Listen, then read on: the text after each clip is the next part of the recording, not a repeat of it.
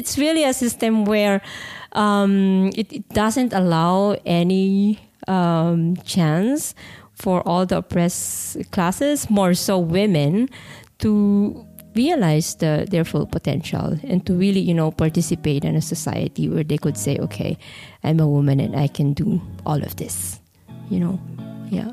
So I think the connection is really very clear that people here who live in a country where you know it's it's kind of a advanced capitalist countries. Um, if the movement, or let's say, if um, organizations here are actually strong in challenging the the repressive state that we have here, um, it actually helps all other movements in all other parts of the world because then they are more focused here than they are focusing on, on us.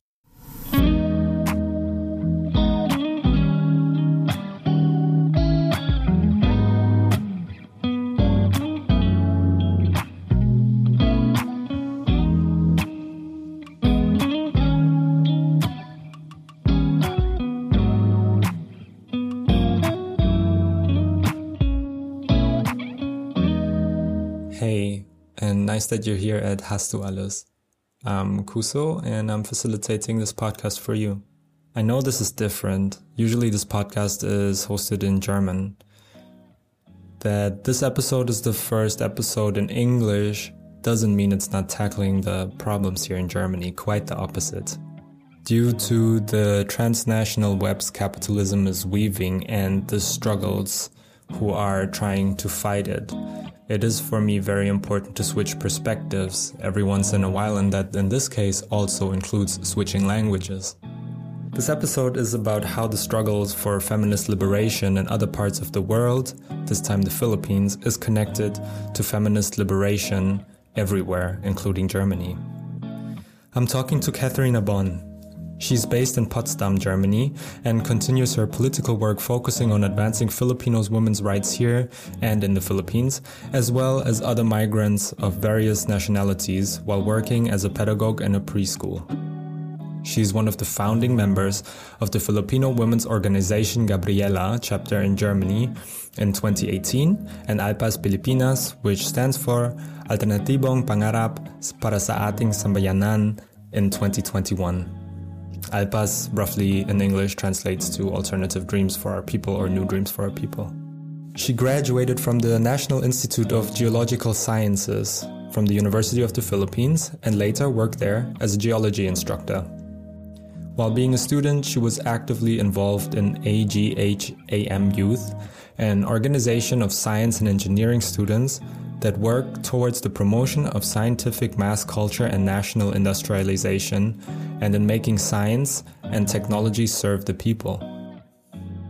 She has also devoted a significant amount of time as a volunteer in various environmental impact assessment, especially in areas threatened by large scale mining companies. She earned her doctoral degree in natural sciences or her Doctor Rerum Naturalium in the University of Potsdam, Germany, where she did pioneering work on applying radar based rainfall measurements to forecast floods in the Philippines.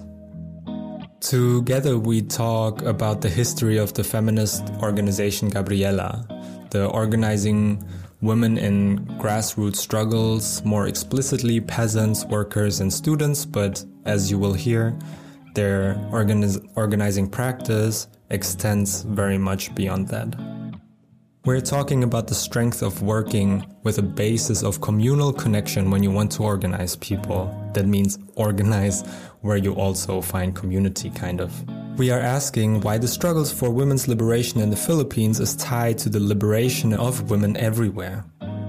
It is about creating politics that are irresistible to not join once you've heard about them, as Catherine put it. There is also an introduction that Catherine provides about the three basic problems of Philippine society as one model to explain class subjugation. So, we're talking about women not only as an identity, but also about the women as an oppressed class. We're talking about the importance of a material analysis that sees gendered violence against all marginalized genders as constitutive for capitalism. Catherine talks about the consciousness raising, literally. Um, that is, that means embedding individual problems and showing the relation to the systematic aspects of the capitalist system. She provides such deep insights into utilizing political spaces and mobilizing amongst various political arenas. So I'm so, so, so happy. Catherine and in an extent also Gabriela is here on this show discussing topics that are so central to struggles in Germany from an internationalist perspective. Thank you so much for being on the show, Catherine. Thank you, everybody, for listening. And I hope you will learn as much as I did in that talk.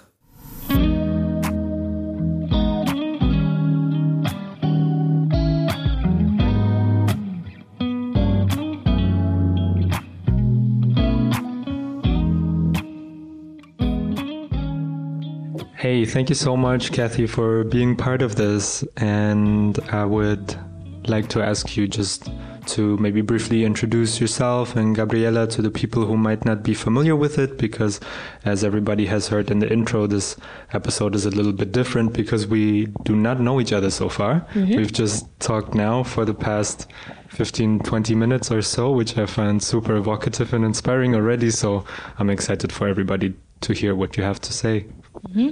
Yeah, um, first of all, I would like to say thank you so much for giving us this space and um, giving us the opportunity to be here today. You're right, we're just, you know, talking for a few minutes now, but for me, I already felt very um, uh, inspired in a way that you just got to know us very briefly, but here you are offering us uh, space in your podcast. We're very thankful for that. So yeah, um, Gabriela is Germany is a chapter of Gabriela Philippines. It was founded in 2018, so somehow it's like a toddler version of Gabriela. And but the Gabriela Philippines, it has been founded in 1984.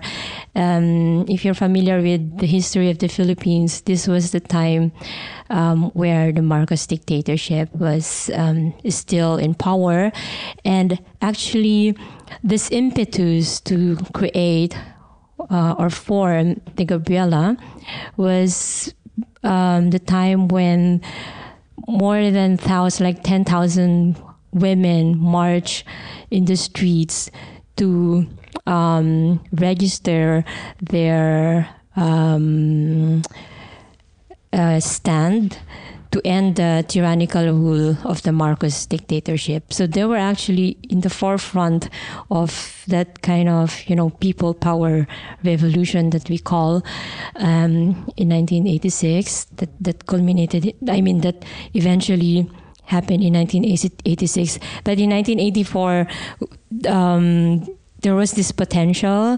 So Gabriela was then came, I mean, was um, born, and um, Gabriela mainly focuses on organizing women that are in uh, the grassroots. For example, the women in peasant sector or farmers, women uh, in urban poor, also students and workers, women.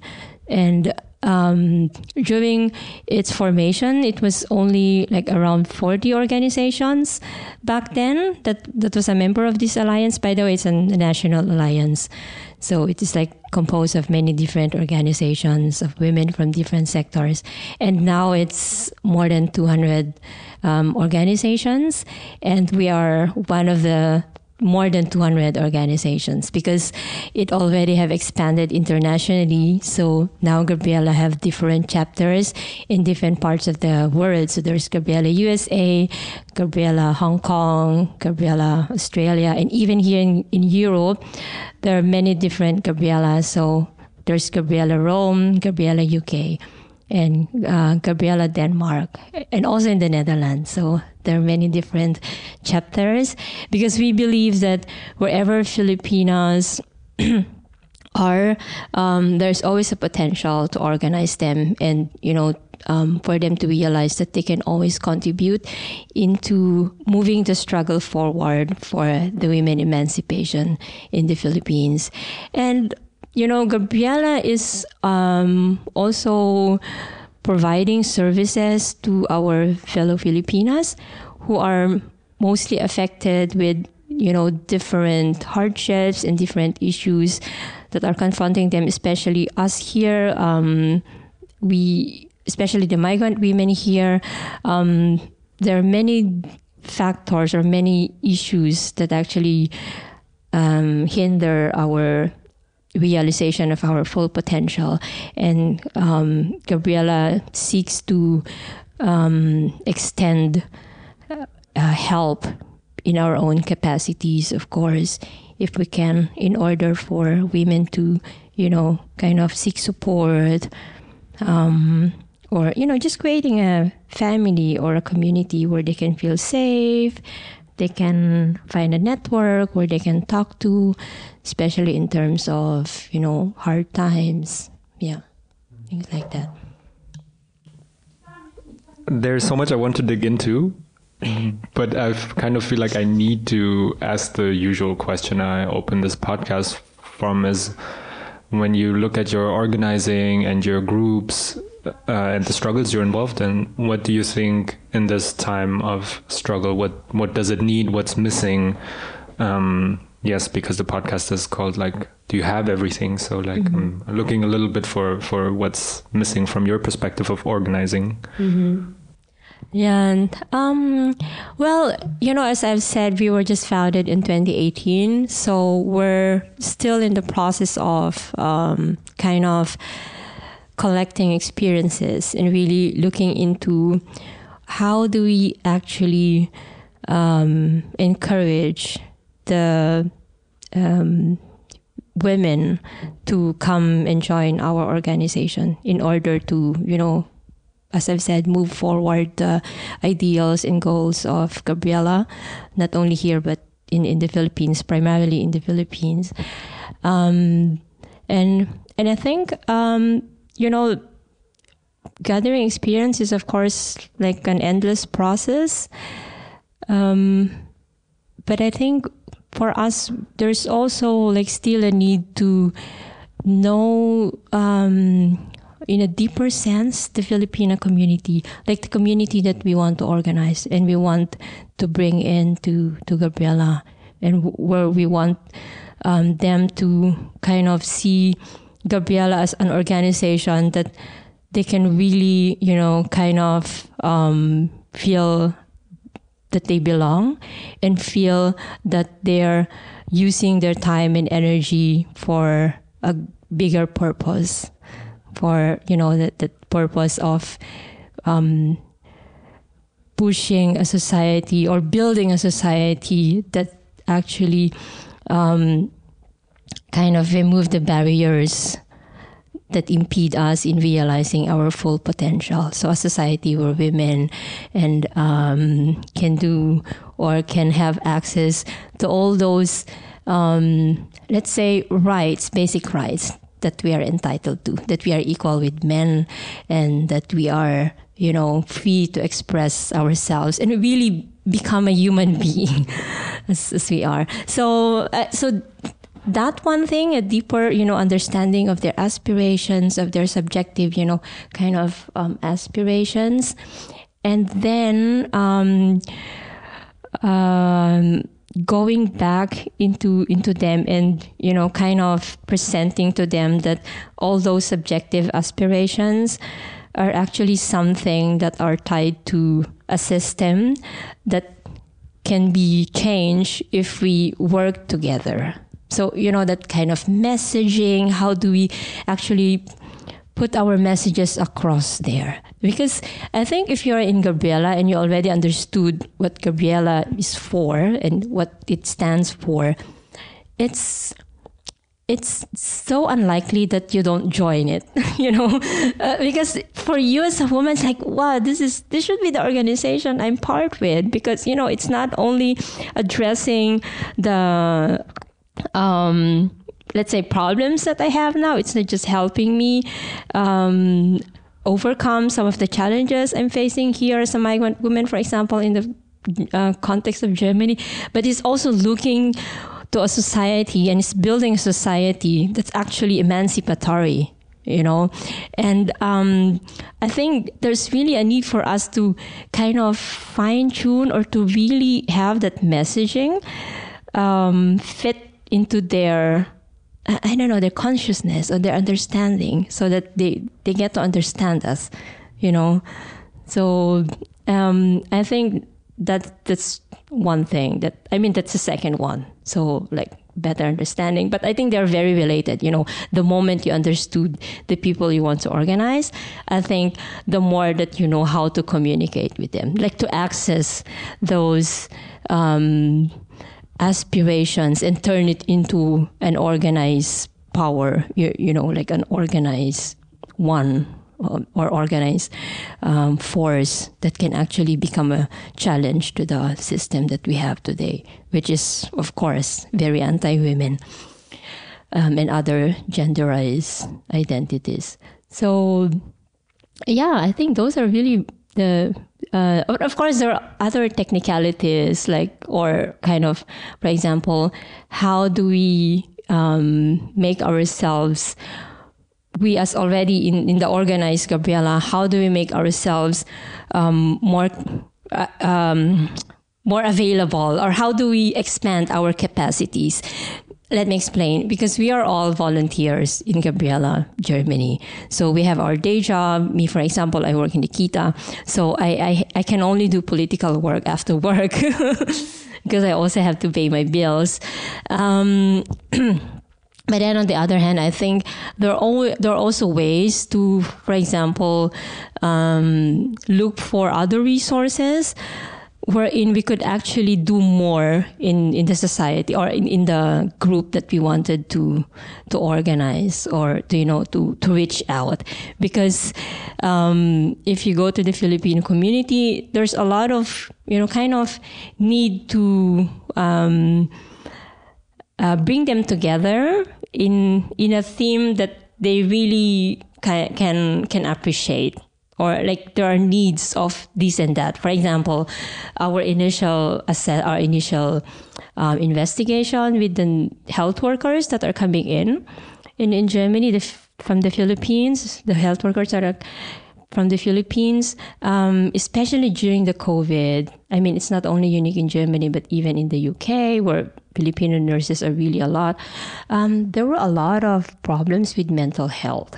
So they were really meant, you know, like it, it was a big problem in, in um, that manifested even into, you know, um, nurses being confined in, in some psychiatric, you know, facilities or went home because it's too much, you know, too much work. But you know, Filipinos we are very resilient. like we never say, "Oh, it's too much work." like we work, but those were the moments where their um, limits were really tested. And for us in Gabriela, we wanted to, you know, kind of have more capacities in order to address these needs. We know, for example, in the UK, they they have um, I mean, their membership there are more capacitated in such a way that you know they were able to able to organize um, a a group of Gabrielas who would pack food or cook food for the health workers during the COVID,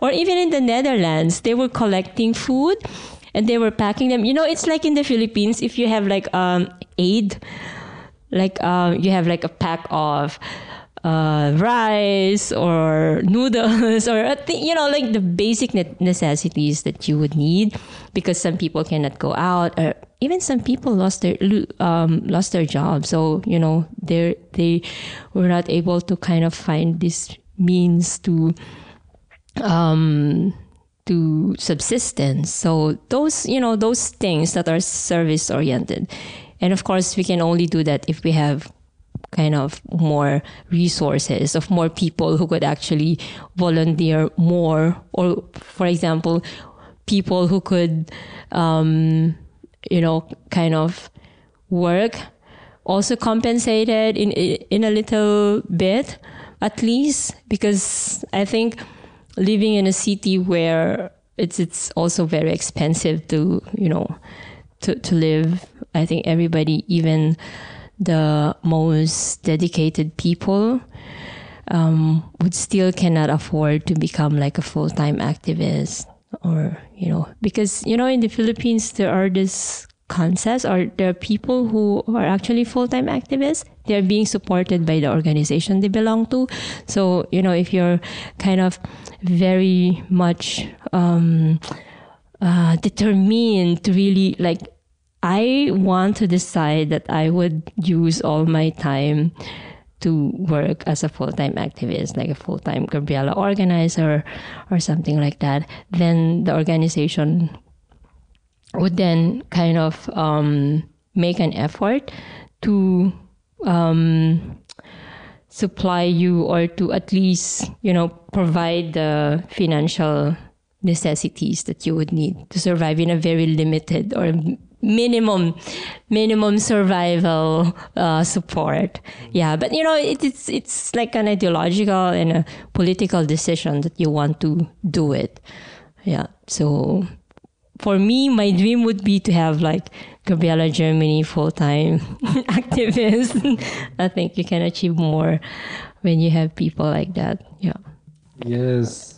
um, we were talking a little bit abolition before, and I completely mentioned that abolition is also a lot about abolition of psychiatries in terms of their carceral institutions that are just like locking you in, and mostly like, of course racialized people, women, uh, other gendered pe- vulnerable people, um, because that's the kind of solution the system has for people who are struggling with mental health. Mm. You need to function for the society, or you need to be like locked up mm. until you function again, kind of thing. And like the work you're doing, uh, providing for activists, providing for care workers, is so deeply abolitionist. That's just something that came to my mind from what I was thinking before. Um, at the same time when you said full-time activism and i know like some people consider or in a way i think it's political work as well what this organization here is doing.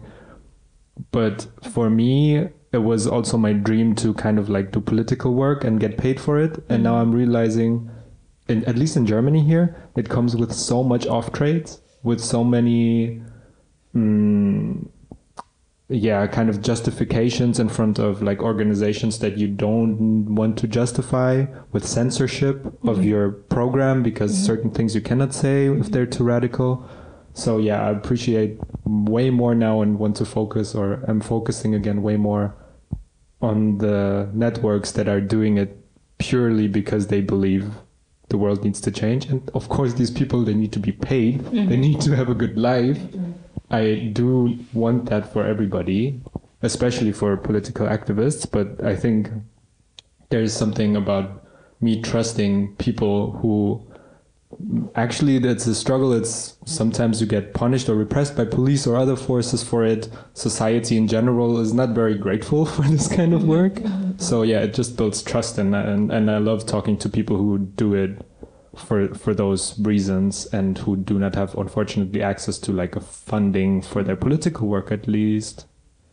Um but the que- oh, sorry i'm going way back now to one of the first things you said. Mm. that's about gabriela is about the advancement of women's emancipation in in the philippines.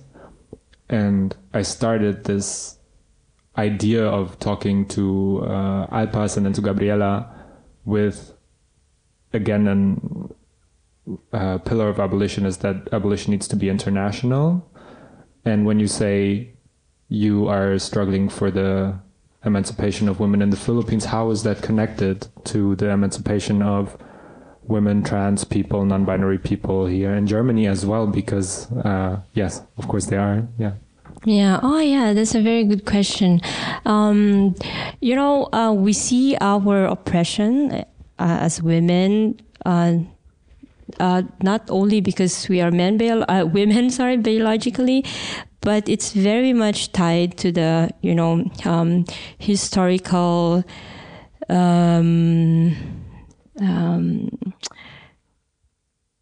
I mean, to the history of the Philippines. Let's let's put it that way, and to the um, economic and political and social system that are in place.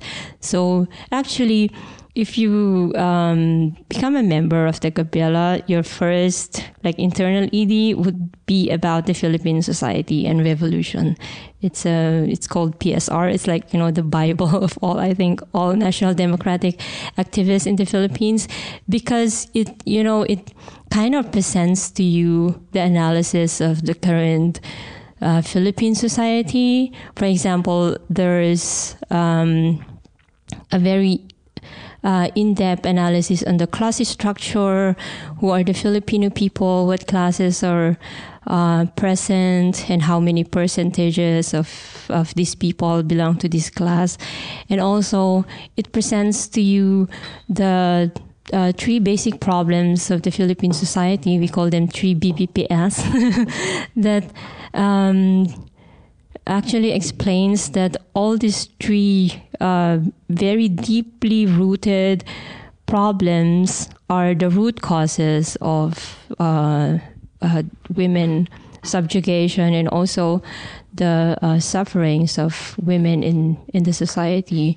So it's it's not about purely um, or, or kind of biologically um, centered struggle, but also economic struggle, political struggle.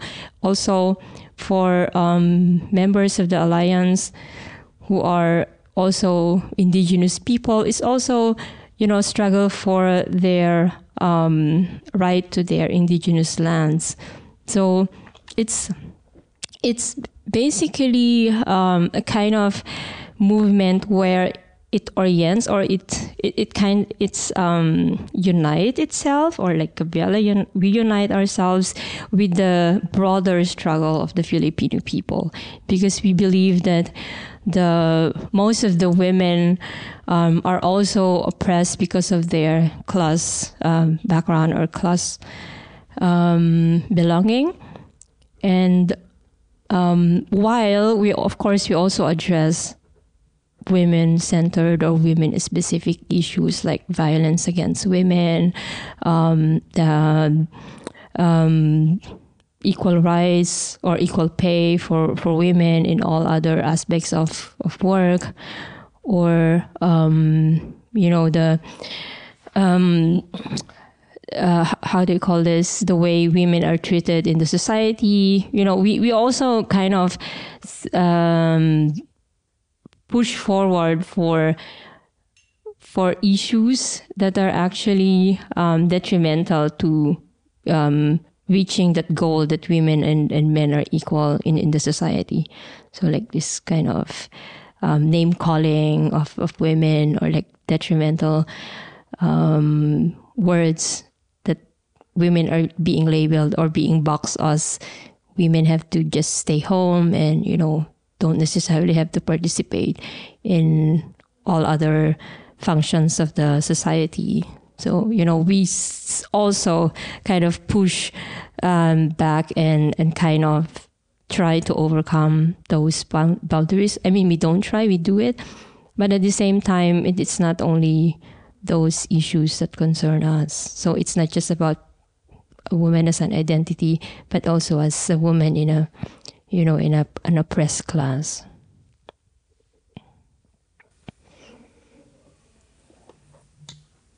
Thank you so much for uh, for this perspective because I feel like um, I don't know. I've mentioned I also do some work for the Federal Association of Trans, and it's mm, to me very um, I don't know how how to say like of course right also in my not only in who I am and and knowing and being part of the trans communities but also from an analytical perspective of course what you're saying. And I feel like a lot of groups in Germany and it doesn't I do not mean diaspora groups I also mean like traditionally Marxist white German groups that are coming with this analysis of material realities and economic politics and saying like then therefore trans women are not women or something like this. So when I saw the yeah, so when I saw the poster yesterday of Gabriela, because I'm always hesitant for women's organizations, not because I do not want to support that work, of course, mm-hmm. of course not.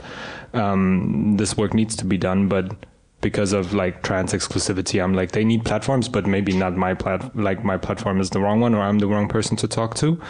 Um, but when I saw that, and also the people who came from Gabriela yesterday to to speak at the uh, event here in Berlin yesterday um, was very very refreshing to hear the combination of like uh, analysis of class an analysis of opp- oppression and leading to like trans and queer uh, inclusivity in, in the case of gabriela this for a lot of organizations in germany not not the case mm-hmm. right now unfortunately yeah because for us you know we believe that we suffer the same oppression all genderized identities, uh, LGBTQ, or like the way they call it here, Flinta, and and women. Um, so we actually have a lot in common, and those reasons, those commonalities, are actually our strengths that we kind of unite and you know talk to each other do something together because it's the same enemy that we have you know the patriarchies there and they're like solid patriarchy. So why don't we join together and also you know challenge this system? But i want i want to go back into that um, uh, question like how is it connected? I think because I, I, I kind of as i've said we have like three basic problems in the Philippine society. Feudalism is one. It's a very old system, but it's an, a system of land ownership. It's brought by the Spanish colonization. And um, it's a system where a few families own like thousands of hectares of land. And that that was you know be, that was established during the time of the, the Spanish colonization, and until now, those families still have those um, vast uh, areas of land. And um, and feudalism is also very patriarchal because you know um, feudalism sits on a very solid patriarchal patriarchal ground where you have the lord, you know, landlord, and he decides for everything you know. And um, but now, of course, women in the landlord class are also patriarchal in essence because you know they behave like the oppressive uh, patriarchy. And um, the other one, the uh, problem, so feudalism, and then we have bureaucrat capitalism. Bureaucrat capitalism is where, again, most of the time they are coming from the feudal families, like feudal lord families or landlord class. These are people in the position, um, like politically, who have who have the political power, and they make their position as if it's their business. So it's called bureaucrat capitalists. They're not producing anything; they're just sitting there and um, taking a lot of money from the government coffers, or essentially the um, people's money. And um, the third one is imperialism. And I think this is where we actually kind of unite because imperialism is for us as a very um, um, brutal uh, face or how imperialism works in, in the countries like the Philippines. Uh, it's really violent and, and very coercive in such a way that Philippines cannot even industrialize because um, the imperialist um, control over our resources, over our um, you know our right to industrialize, are are being suppressed because imperialism is also interested in extracting a lot of resources from us. So our economy is actually described as um, extract um, export oriented and import dependent. So export oriented meaning we're exporting everything like raw materials, even people, because now people are becoming like a commodity, like a massive export of labor force that's even, you know, in, in this um, kind of systematic, systematically done. And um, we import a lot of things like we export maybe metals, but we import all of these finished products because we don't manufacture anything.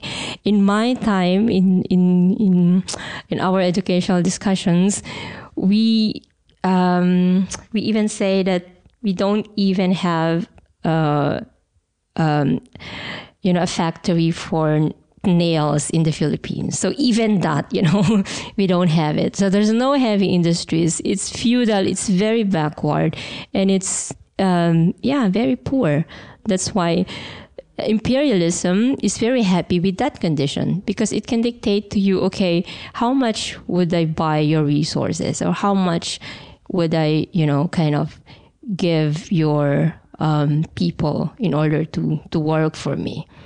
So it is a very chronic cycle in a way because, you know, people go outside of the country, work, and actually a lot of um, the budget in in the Philippines, like like um, the Philippines is getting by because a lot of remittances from the overseas workers are, are being remitted every day. And um, somehow these are only used for um, consumable products and that they're they're not actually used for industrialization. So you know it's as if you have like a pool of people willing to work and at the same time willing to buy all the products that you produce because most most most of the products that we consume or we buy are actually manufactured by multinational companies. So you know it, it's it's really a system where um, it, it doesn't allow any um, chance for all the oppressed classes, more so women, to realize the, their full potential and to really, you know, participate in a society where they could say, okay, I'm a woman and I can do all of this, you know? Yeah. So I think the connection is really very clear that people here who live in a country where, you know, it's, it's kind of a advanced capitalist countries, um, if the movement, or let's say, if um, organizations here are actually strong in challenging the the repressive state that we have here, um, it actually helps all other movements in all other parts of the world because then they are more focused here than they are focusing on on us. You, you get what i mean?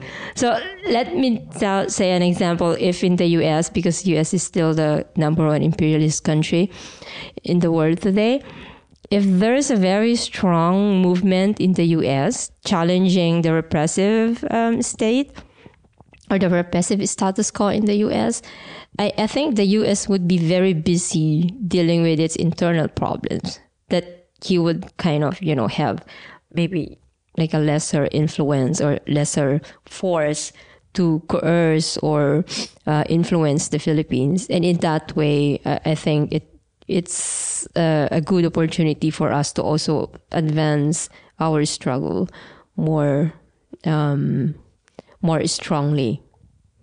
Yeah. Mm, that's such a uh, important thing that I think groups here need to consider that of course the the power lays here the means of production but also like the how do I say it the ideological seeds of this whole system as you said I mean the case of what's now the Philippines it came from from Spain first and foremost, and uh, um, these ideas, these ways of building relationships of extractivism, they came from here as well. Like I feel it's so crucial that people here also tackle that, and this is like. Um, when people say decolonization becomes more of a metaphor because everybody like i feel everybody's decolonizing everything right now and it's such a buzzword which which I do get, and I criticize that in a lot of spaces as well. But if you think it thoroughly or what that means, it means that it is connected, that decolonization needs to take place here, the ideas, the industries, capitalism, imperialism, in order to further advance the struggle in in the global south. And then, of course, like how you're talking, this is, I think, for a lot of uh, white German activists, it's okay, that's the global south, but the glo- of course countries in the global south are also very segregated into like center and periphery, and and indigenous struggles and black struggles, and, um, thinking also about my family, for example, in Laguna, they're super conservative. They're um, very much part of like uh, the more affluent parts of the the metro metropole area. This is like not the struggle in the Philippines I'm I'm talking about. I'm when I'm interested in the struggle, it's not so much about my own biographical family, but about indigenous struggles, struggles for for for land back, literal land back, and uh, the extractivism that's going on. Yeah, um, I, I totally agree. You know that um, actually the struggle is being waged by a um, group of people that feels that feel the need for change the most let's say the most exploited ones. Because people who have their comfort um, bubble those who can afford like the middle class or the petty bourgeoisie those who can afford to you know access those um, limited but still kind of access um, imagine luxuries like you know you can buy your own laptop. You can buy the, the, the newest model of cell phone. You can have a holiday, you know, I don't know, two times or three times a year. Um, I think um, they're kind of comfortable with with their lives and they're kind of comfortable with the system in place. But um, some, some, somehow they're also very crucial force. We see them like the petty bourgeoisie, the professionals. They're very crucial force in you know advancing the struggle. Of course, we we um, largely organize the most exploited classes of women, of, uh, from the peasant, as I've said, from the workers, urban poor, and student.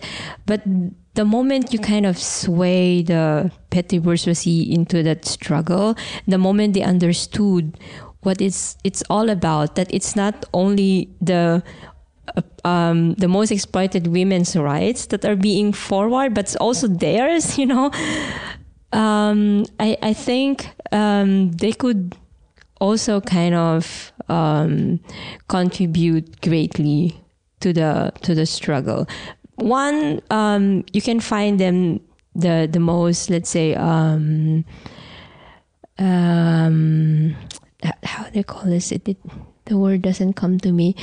But but somehow yeah, they could be coming from let's say academe and they could very well um, influence the way people in the academe thinks. You know you know what i mean? So it's also like the production of knowledge and the uh, influencing other thinkers to take up that position that actually aligns to the most oppressed um, a very crucial thing because you know you have the power to popularize that kind of thinking and also uh, um, the talents to really kind of um, produce materials that can make women's uh, struggle for women's rights or emancipation become a buzzword and not just you know like a marginalized um, uh, how, how you call it? Um, uh, concept or margi- marginalized um, uh, idea. You, you, know, you know what I mean. So they have the power to sway the mass opinion, or also really kind of popularize those those ideas.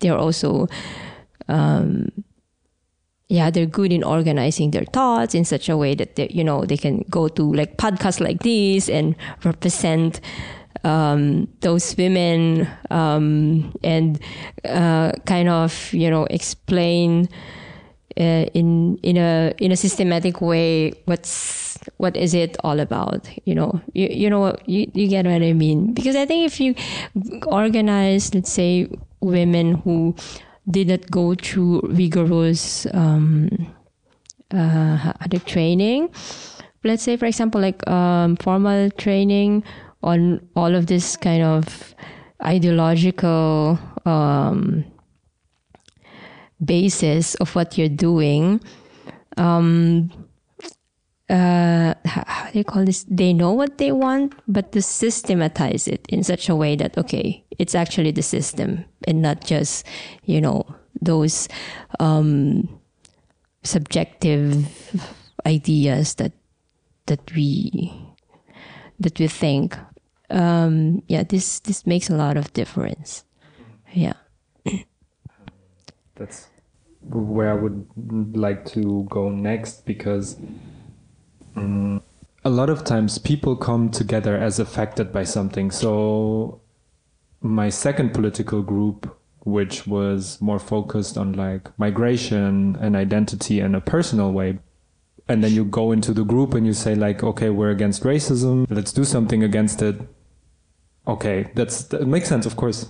I feel where it lacks is the political education within that group then because 10 people say we want to get rid of or abolish racism and then there are 10 different ideas because the collective political education process has not been taken place. Everybody is kind of doing this individually. But the question I want to ask, I kind of asked you before, before we started recording, how do does uh, the organization and yourself um, do that process of political education amongst Gabriela to and what does it do to the group to build the Mm-hmm. base? Okay. I think I could best answer that by sharing how I uh, become an activist or how I got like organized. So I was a student in the university then, and there was this um, mobilization or rally against um, tuition fee increase. So for me, it was not actually very relevant for me because I, I had a scholarship back then. So, you know, the government, I mean, the people uh, of the Philippines is paying for my tuition fee and also for my allowance. At the same time, the those students who will be given this like exorbitant tuition fee increase, like kind of tripled the the tuition. The the tuition will be uh, thrice the amount I was paying, or the the form the current students are paying. Um, so somehow it is already like this tactic of oh no. Um, those incoming freshmen, they have no chance to fight for their rights because it's just them who's going to be affected. We're going to pacify these uh, current students by telling that their tuition fee will not be affected. So, you know, already, but of course, if you're concerned with the fact that education should be a right and not a privilege, then you would still, you know, stand up um, and and kind of fight against this increase in tuition, even if you're not directly affected by it. So at least with that idea, I was kind of motivated to attend this demo. But you know, I was really like a uh, you know, back then, like a newbie or new buy. I was just marching, and then you know, this organization um, that I, I first was a member of.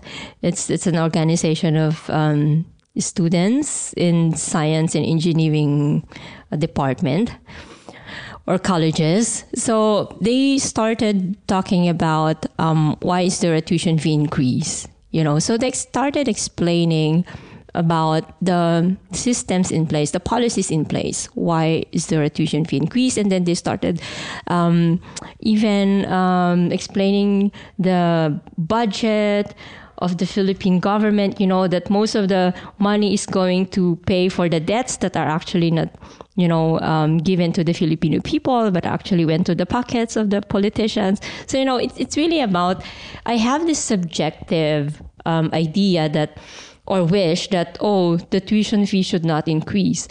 But as an organizer, uh, as a conscious organizer, it's your responsibility to actually kind of raise that consciousness. Yeah, we really call it raising the consciousness of that particular person that those subjective um, wishes or aspirations, like no to tuition fee increase, are very tied up to systematic um, um, structures in place? Well, because the government wants to uh, privatize education. It, it doesn't want to address the social services or the, the uh, basic rights of its population, you know, access to education, access to health. Because you know, the US is imposing a neoliberal policy. So, you know, you go up into that from tuition fee increase to that level of, um, there's a bureaucrat capitalism involved because most of the money are actually being corrupted and imperialism involved because you know this is the dictate of the neoliberal policy. You don't have to pay for the services of your people. You have to privatize almost everything so that the companies would earn and you know so you go into this level from um, uh, step by step. You you you kind of um, how, how do you call this access that level of awareness that I have in order to bring me up to that uh, higher level of awareness. But it's not about hierarchy thing, you know. It's just really about looking into the very specific, into giving you the chance to see the, you know, like the the whole the the the um, the whole system, and then you start, you know, engaging yourself into um, thinking that okay, now that I understood this, it means that even if I if even if you win now to stop the tuition fee increase, because those three basic problems are still in place. Maybe in next year they would increase the tuition fee again. You know, so it, it's not like um, the system have changed. You have a system where the government actually addresses the needs of its people, but you have uh, like a system that still doesn't you know represent the um, uh, the the needs I mean, doesn't address and represent the aspirations of the people, then it's still not a good system. That you, you, kind of realize that, okay, we have to work towards changing that system and building a new one that actually, you know, works for us and not for the few. So, um, and um, within within that process, actually, we we call it something. It's very unique. Uh, arouse, organize, mobilize. I think all national democratic organizations have this like AOM. Arouse is this, you know, like kind of um, raising their subjective aspirations into, you know, like the objective uh, objective realities or objective conditions. Organize is like, oh, now that we have, you know, kind of explained to you, maybe you want to join us so that we could, you know, understand these things more and uh, get engaged in other um, mobilizations or other activities that actually work towards, um, you know, um, fighting against these three basic problems. And mobilize meaning, yeah, you actively get engaged. You go to the mobilizations, you um, study you, you attend the internal uh, educational discussions you become an instructor yourself for educational discussions you know you take initiative to expand the organization by you know attending events like this what korea Orientation did and um, trying to know other people who might be interested, building solidarity, building a network, and things like that. All towards that goal that, you know, this system is not serving us, so it has to change. And of course, specifically, these are the monsters that actually make us suffer. So these monsters have to be um, eliminated. Mm. So, yeah. So that's that's my story, and I think that's how I could best answer this question and how do you do it. Of course, there are a lot of kind of other things that you can do the moment you have that organization. the kind of uh, got interested in it. Um, it's also about training each and every member to to kind of grow politically, ideologically, um, and organization organizationally. So we also have structures where we also kind of train ourselves to be as effective as we can. And these are really um, structures that are also um, uh, how, how they call this. Uh, first, are are already being exercised, and also theoretically they are effective something like that. So, for example, we have a committee system, you know, where people can get their committee and work on it. And um, uh, on the other hand, there are also other committees that are focused on taking care of the different aspects of the organization and um, either consolidation or expansion. So you have that structure, you have um, that political education internally, and then you have um, you organize events that actually test the um, uh, how do you call it the, the test the initiative and, and the commitment. And also you know you, when you organize something you grow from it. And then you assess you know all of all of these things. You, you kind of train with within those activities that you do either internally or externally. So yeah i think that's that's how you um, organize. I I love that you that you like highlight how much you also grow as a like not only as an organizer, but I truly believe like your spirit and your person and organizing is like ultimately good because I do realize that for a lot of people, also the people that I wanted to talk to, I think in Berlin especially, but in every city that are so burned out like that are so like on the edge because they're doing so so so much. Mm. and yeah this is this is one side. If you're politically organized especially when there's like an action or a conference or whatever it's going to be tough of course. Like everybody that's listening like i'm not trying to paint a picture of organizing as hey this will all be joy and fun. It's not. But you grow from it and you get something out of it. And i think this is why it's nurturing and ultimately why people can find joy because yeah. i do get when people say it's a struggle. It's uh, there's nothing coming back. My life hasn't improved. I'm i'm i'm dropping the struggle. Yeah. Like yeah, yeah. I, I, I do get that but yeah. And i think one more element that's also very important for me personally and i think also for many activists is we always ask ourselves for what and for whom Mm. You know, I mean, because one key uh, element of me um, being an activist back then and until now is that I've seen um, the real face of oppression. I've seen the real face of, I mean, the, the very violent face of Im- imperialism and all these three basic problems. And um, like the struggle of the peasants for their ownership of the land has been one of the bloodiest struggles in the Philippines. And until now, how many peasants are being murdered?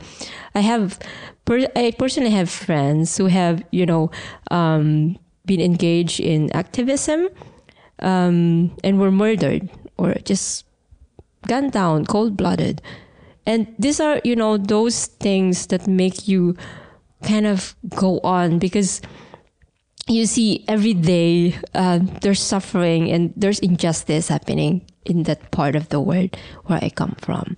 And I think this also kind of unique for Gabriela because um, as far as we kind of um, engage into building solidarity with other organizations here, um, we are also very conscious that the our primary goal and our um, effort is really to advance the movement in, in the Philippines. Because for us, we believe that our best contribution to the, you know, international movement for, let's say, socialism or for other systems that are for the emancipation of women is to win our own struggle.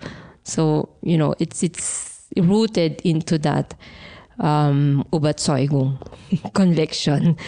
So, um, yeah, I, I think if you if you know that you're not alone, if you know that you have so many sectors working every day, many committed activists, and also many committed um, allies, or you know people who really do their part in in wherever they are in arousing, organizing, in mobilizing, then it, it's it's kind of a good feeling because you know you know that you're not alone. You know that you know something is being moved forward. That's you know maybe if you think about it metaphorically that the if you think about the three basic problems as a big mountain that everybody on on the foot of that mountain, people are, are like you know um, digging in order that for that mountain to disappear. So it might be very huge. It might might be very big. All those problems that you have, but if you are many and you know that it's kind of going, it will go on um, it's it's something that will inspire you. Because for us people, uh, women in the Gabriela, they have been there for so many years, and until now they are there, and they have already produced younger generations. So this kind of this brand of activism is something that continues. Because this is also what we want, and this is what we want to ensure that we are members now, but we have to produce new ones, new generations that will continue because these problems are humongous, you know, and we will continue until we reach that point to, to free ourselves, you know. Society free of oppression, where men and women are equal. Anyway, because yeah, but it's a very romantic. I know I don't want to romanticize, but it's a very how do you call this um, inspiring feeling to have that a kind of motivation that during your time you did your best effort to contribute to that to that cause. Yeah. Yeah you know some old old people from us sometimes say i might not see the the fruit we might not win in my lifetime but i know that it will continue because you know um, there's an organization that ensures the continuity of such a struggle. And it, yeah you know I mean, we started from 40 member organizations. Now we're like 200. So mm. not bad, you know. Can I just quickly ask, when you say like all democratic uh, forces in the Philippines, are you calling, are you referring to like the NDF as an organized network, or are you just uh, the, you, you mean the National Democratic Front of the Philippines? Uh, the NDFP? Right, yeah, yeah. Mm, well, the NDFP is another organization okay, because it. Oh, yeah. About. No, no, no. But we also call ourselves as National Democratic Organizations or mass movement because we are also national in in in our character because it's not only you know. Um, limited to a certain city or a certain region in the Philippines. We have organizations all over the Philippines, so it has its uh, national, national in character, and national in scope, and democratic because we are composed of so many sectors, um, the exploited sectors that actually have a voice in in that organization. You know, so um, actually in 2003, I, I, think, we have the party list. So it was also a product of the need to have a women's party list. It's one of its kind in the world, I think, that you have a party list that actually participate in an electoral race. And if you win a certain number of votes, then you will get a maximum of three seats in the parliament and you represent uh, the women sector. So in the past, we had had two seats. Currently, we have one seat in the parliament, and this is one of the most concrete manifestation of that.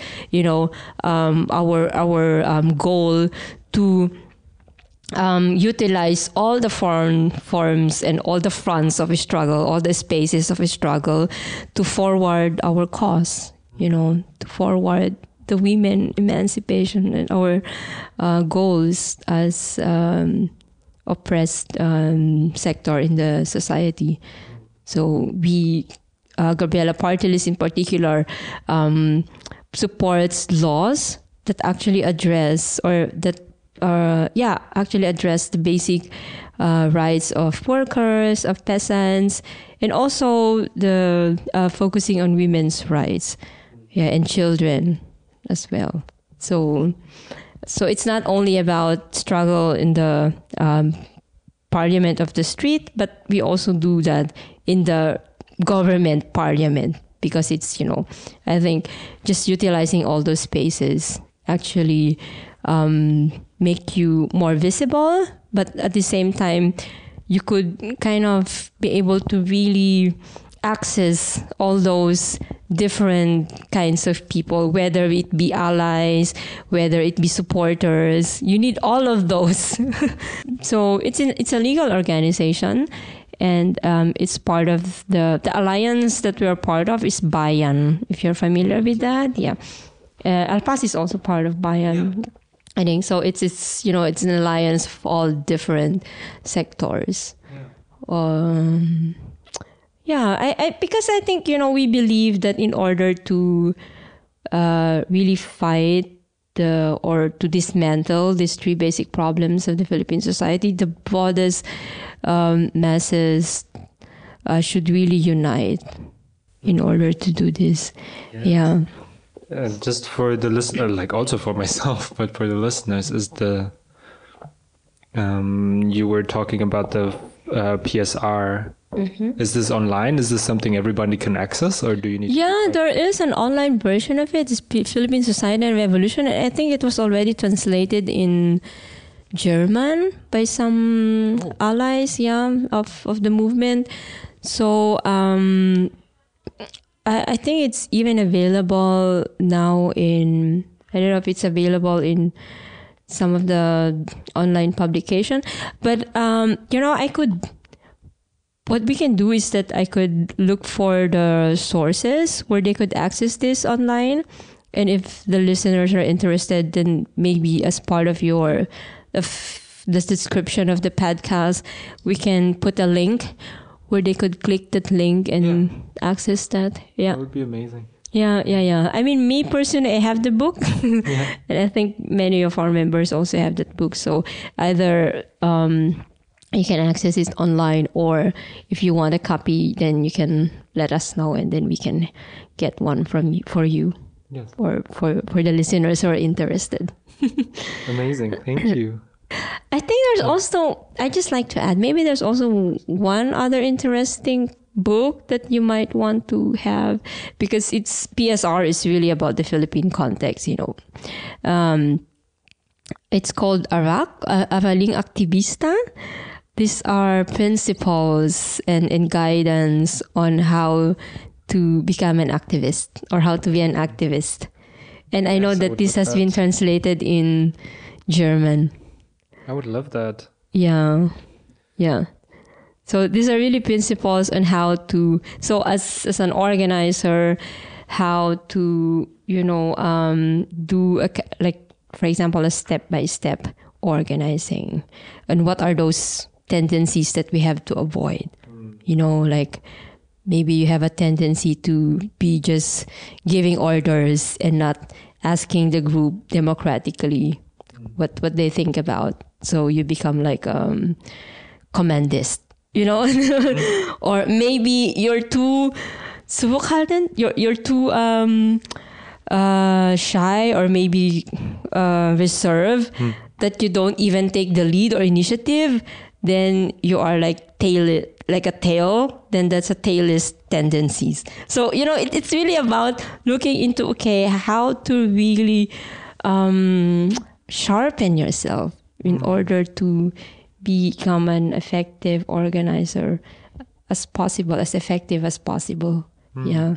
And it's also very humbling, you know, this kind of guide, guide or principle, because it's really about mm, expanding your organization, but at the same time, um, having that consciousness to raise them into that level of mm ideological and political. No, I think I just described the book, okay. and I, I, kind of like suggested to um, tweet it for people who might, you know, want to kind of um, uh, looking for some guidance on how to how to do it, how to be an organizer, and also how to be effective in in an organization. Mm. I think it's a nice guidebook. Yeah, and I, I think this is also a book where um, those people who wrote it have already um, gathered a lot of experiences hmm. in organizing. Yeah, so might be good to uh, yeah kind of check it out. Yeah, I'm sure people would be super interested in it. I would just ask the last question I ask kind of everybody on this podcast, even though there's so many aspects Yeah. that I still want to dig in, especially with Gabriela and Yeah. like people from the diaspora, people who were born here, who are part of Gabriela, maybe, and uh, there we just might need to do a second part or something. Mhm. But um, I'm asking the people on the podcast if you could give other activists in whatever context something for their struggle Mhm. an idea or or also material thing whatever is useful to you what would you give other activists So you mean for an activist already, or for someone who wants to be? could be either could Mm-hmm. be either like Yeah. Okay. Because for me, if you haven't uh, yet organized, go organize. go join an organization. Because if you think or if you believe that the society is something that has to be changed, if you believe that um, this society doesn't actually allow us, the uh, women and other genderized identities, to realize our full potential, if you believe that there's so much injustice in this society at the moment because of this um, system that um, actually enslave us all, all the working class, um, then um, it's it makes sense to really find an organization that actually builds um, itself to become a strong organization that challenges all these uh, systems in place and build a new one. And for those who are already organized, um,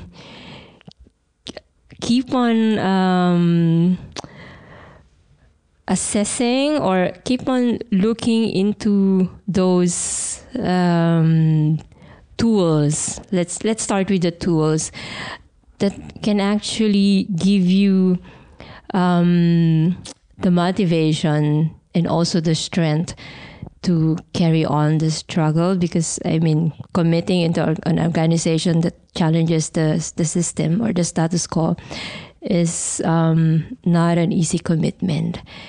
Um, but you know the joy of having an organization is also the um, the tasks are shared. So you know it, it's having that feeling that you're not alone, and um, also for uh, people who are already organized, um, there might be moments that uh, you're overwhelmed or you you kind you kind of not find yourself anymore or it's too much for you. It could be for so many reasons that you want to quit.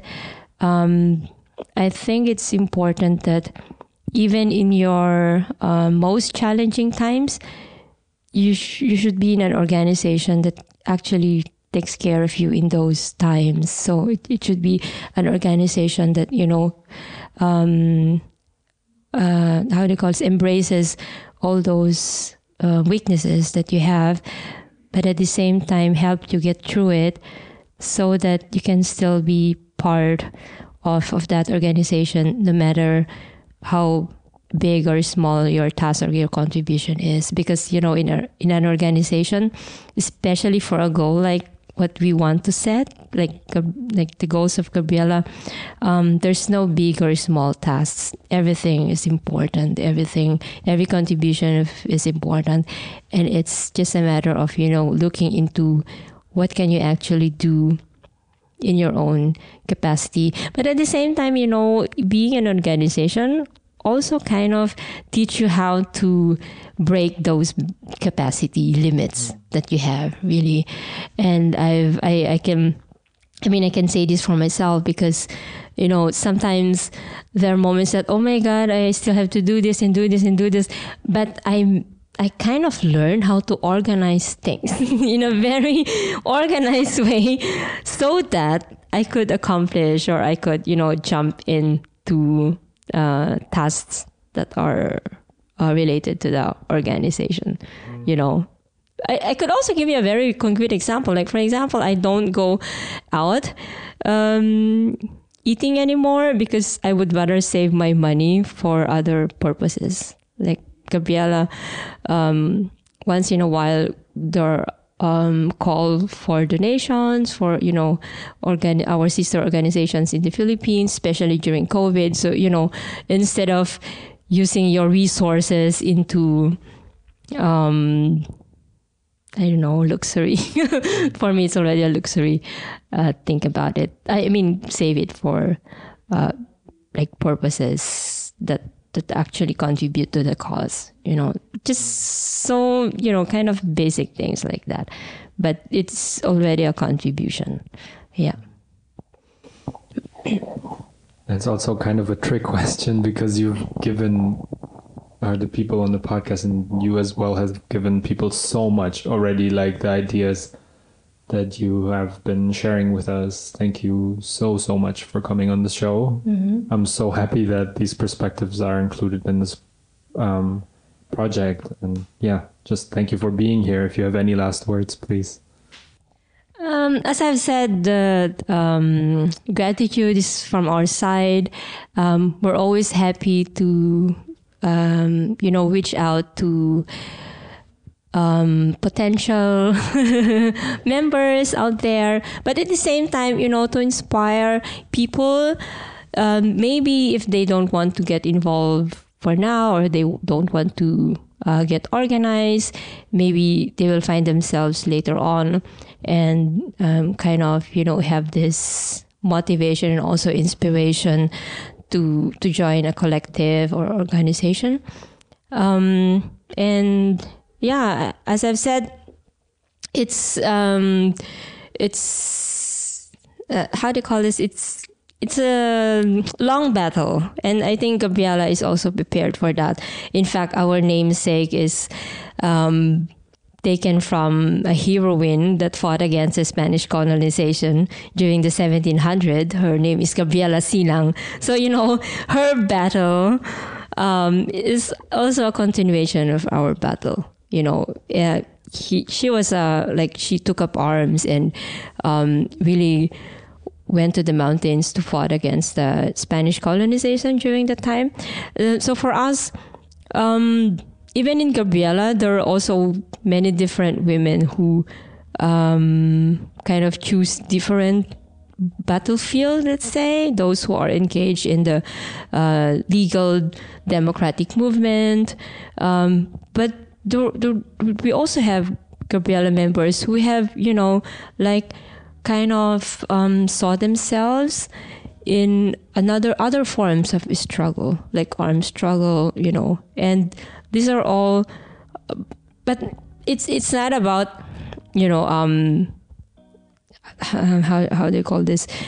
Gabriela is um, engaging in parliamentary struggle, but those other women who choose to have or to join other forms of struggles are those women that you know are also entitled to choose which kind of a struggle they want to engage in and we, we respect that. But I just want to clarify that you know it, it's not like we're recruiting people to join the armed struggle because um, right now there's a lot of red tagging uh, happening in, in the Philippines. So it should always be clear the you know the difference or the, the boundary of a legal struggle and the other types of struggle.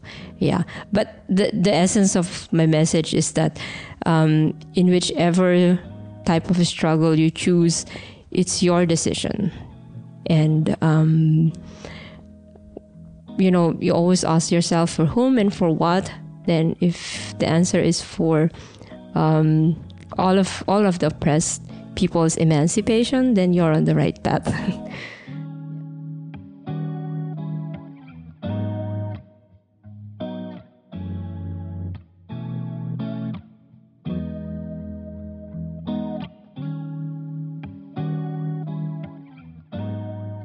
Vielen Dank, dass ihr zugehört habt. Wenn ihr Hast du alles supporten wollt, dann könnt ihr uns auf Instagram folgen. Ihr könnt vor allem aber die Folgen an Menschen versenden, von denen ihr denkt, dass sie ihnen gut tun würden oder Inspiration liefern. Ansonsten schreibt uns sehr gerne Feedback an hast du alles at posteo.de, egal ob es Worte der Liebe oder der Kritik sind. Bis zur nächsten Folge.